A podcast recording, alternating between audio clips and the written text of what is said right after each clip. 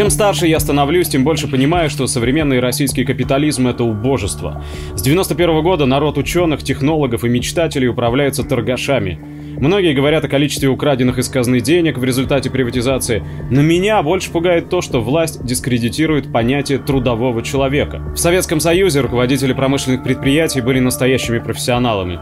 Каждый раз, когда я встречаюсь с инженерами той эпохи, меня восхищает их мудрость, скромность и человечность. Они умели наставлять, учить, направлять молодых людей и девушек по траектории развития в профессиональном и личностном плане.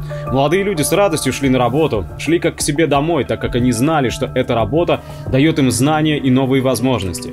Директора современных компаний, за редким-редким исключением, представляют собой абсолютно неприятных людей. Единственное, что их интересует, это чертова прибыль и больше ничего.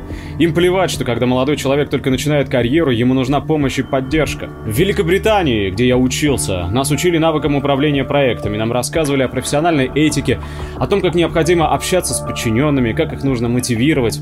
Эти теории разработаны такими учеными, как Авраам Маслоу и Фредерик Херцберг. Самое главное, что я запомнил, каждый рабочий — это личность, которую я обязан уважать.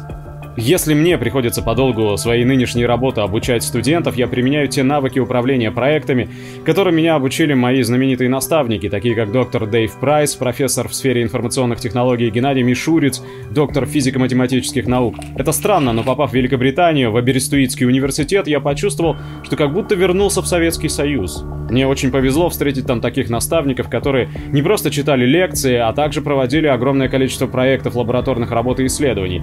Они сделали из меня профессионала в сфере информационных технологий и привили мне уважение к человеческой личности. Сейчас я стараюсь применять те знания и навыки в России, в своем городе.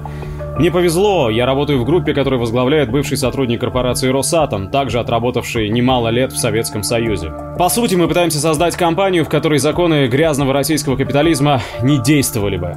Почему так мало людей понимают, что деньги — это просто бумага, что деньги точно не дают никому права считать себя выше других и издеваться над другими людьми? Российский капитализм нужно отправить на свалку истории, ибо именно благодаря ему наша страна не может по-настоящему раскрыть свой потенциал.